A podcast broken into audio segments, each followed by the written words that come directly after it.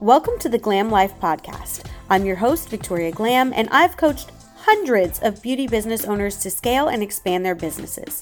I did this myself with the Microblading Institute and Brow Sister PMU products, and I've created this podcast to help you turn your business goals into reality. Episode, we're going to be talking about figuring out your biggest motivator and staying true to the course of action planned for your business. So, first things first, it's important to understand what actually motivates you.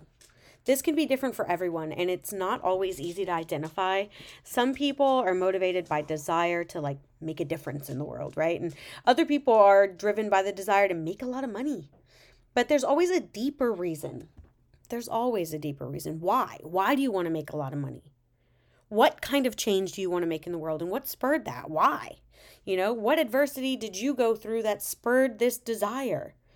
Some people are motivated by that desire, right? Some people are motivated by the thrill of competition. They want to win. They want to win. Others are made, motivated by um, like a sense of accomplishment that comes from from meeting their goals. So those are actually two different people because the one who wants to win, that's the one who's never going to be satiated and they're going to burn out. And the one who's motivated by this sense of accomplishment, I just want to check off my goal, they're going to exit the race at some point because they'll feel like they got their trophy. Oh, I, I bought my commercial property. I'm done. That's it. What's why keep growing? No matter what your motivator is or your end goals, it's important to understand what they are and use them as a driving force for your business to keep you going on because when you know what motivates you, you'll be able to set goals that actually align with your values and with the interest of your business. And you're likely to stay motivated and stay focused on your business. I mentioned this in my previous um, podcast where I was talking about um, I, the shiny stuff. I was saying, I, I like the shiny stuff. That's nice. But I stay the course. How does this shiny thing actually align with the goals for my business? And if it doesn't, or if it does but only indirectly, the answer is no, because I stay the course. I stay true to the values and the goals that I've set for my business. But but how do you figure out what that big motivator is? How do you figure it out? How do you know? One way to do this is to really take some time and reflect on your values as a person and what you actually want out of life. What are the things that are most important to you? What are your long term goals? A lot of times people try and heal themselves through their business. So, if you felt bullied younger, or if you felt like an outsider, or if you felt like you were never very popular, didn't have enough friends, then you're going to hire a lot of people and you're going to treat your employees like your friends. And we know that not setting boundaries in the business, I yelled at you for 20 minutes about it, um, is is going to end badly. And it's not going to heal you, it's actually going to harden you even more. Or let's say maybe you're doing this because it's a, it's a family thing, right? We I firsthand I can tell you, my great grandparents came here during the Armenian genocide, and the first thing they did was open up some businesses, and then they had some kids. Uh, make a long story short, they had some more kids, I guess. My grandfather being one of them. What did he do? He had some business, even when he had a full time job, he had some businesses. And then he had three boys. And what did my dad do? He had a full time job, a lifelong career, and he still opened a business. And then what is my ass doing? I said, fuck the career. I'm just going to open the business. That's my career. so maybe it's something that's deeply ingrained in you and it's a sense of duty. Maybe. Um, or, or maybe it's one of those things where, you know, growing up as a little kid, you had this specific vision for what life should look like. I know personally, I don't I don't want to get I don't want to get too therapized in this podcast today, but um, personally for me, I always assumed that I was going to grow up and I was going to get married and probably live in a bigger city and my husband and I would have a dedicated babysitter and we would still have a social life because my parents didn't have one and I really wanted it. And I felt like our lives were it felt like a dead end to me. It felt so boring so monotonous. It felt like we're just waiting to die. Like that's so morbid for a, a small child to be thinking but that's how it felt. The room felt stuffy. It didn't feel like there was a whole lot of life or energy or fulfillment and there were no outside sources um it with my family of origin.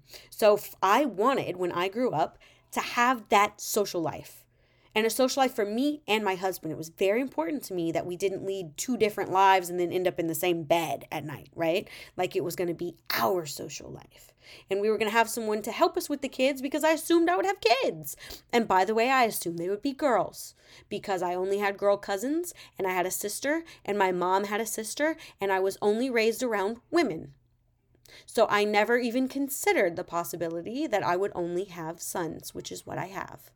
Let me tell you, when the doctor said, I'm so sorry, congratulations, it's a boy, I didn't know what to do. I did not know what to do. I was like, damn, who am I going to pass this business to? Who, like, I, I bought a urinal and I called it a day. I didn't know what to do. There will not be, you know, joint nail appointments. I'm never going to teach them how to apply their makeup. Like, what a waste my business is. Not at all, of course, because it serves the long term anyway.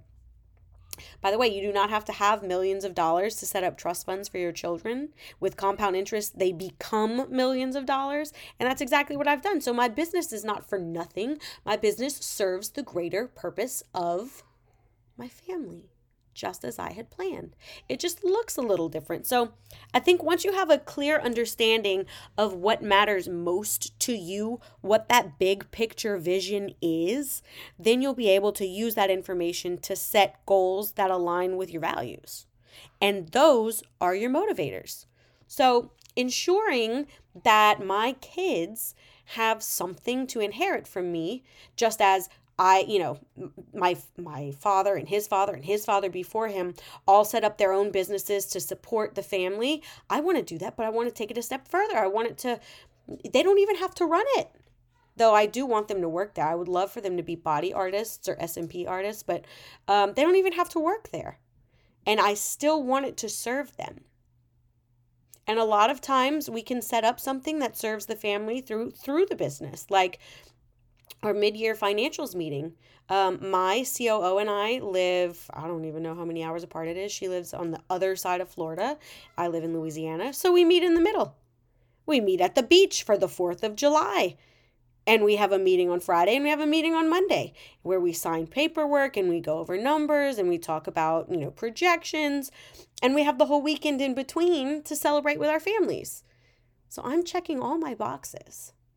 So it's not very hard to identify what my motivators are or why I do certain things in business.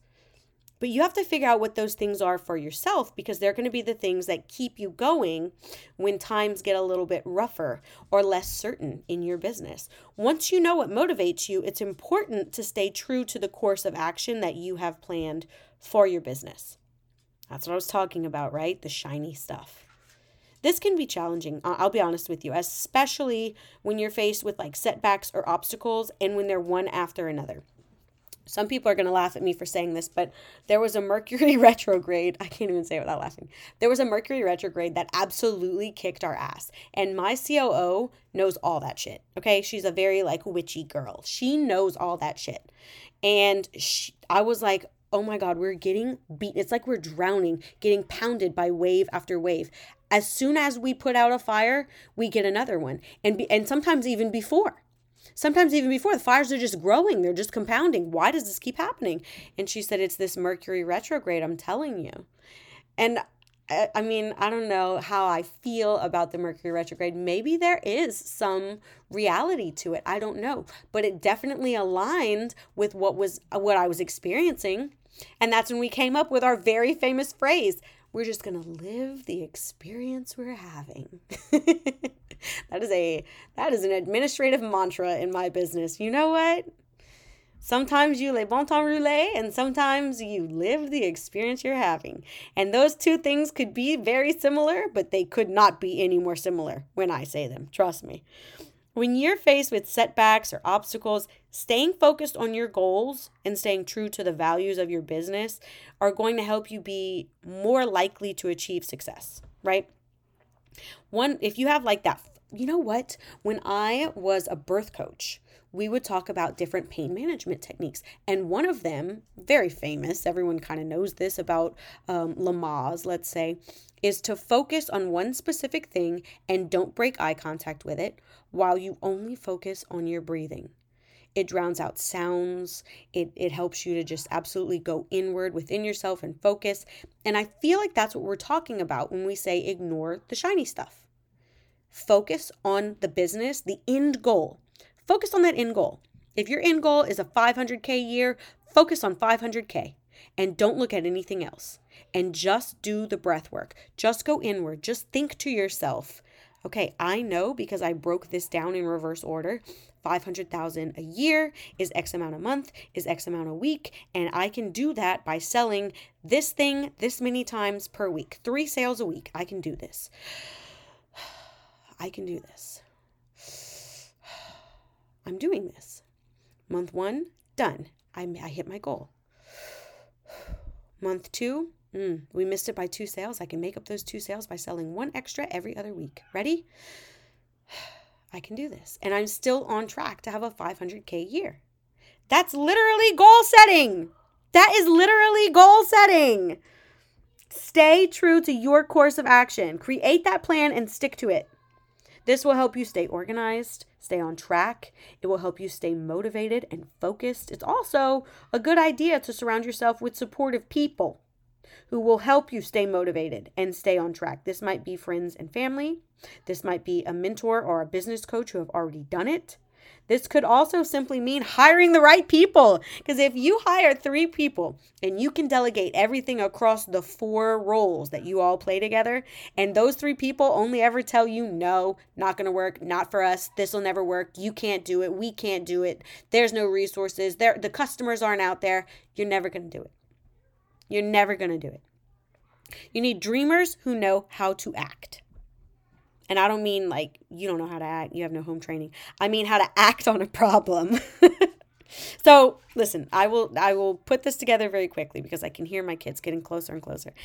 In summary, figuring out your biggest motivator and staying true to the course of action that you plan for your business is the key to achieving success by understanding what actually motivates you actually motivates you the underlying reason that you want it so i t- to clarify my motivator for having a COO in Florida is not because I want to go to Florida to, you know, that's very confusing, right? It's not because I want to go to the beach every July, which is also Florida, but Florida's so damn long. It actually is the middle, but whatever.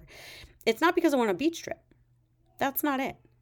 My mo- why do I want a beach trip? My motivator is because I want my longtime girlfriend who worked at the strip club and went to college with me and is now my COO.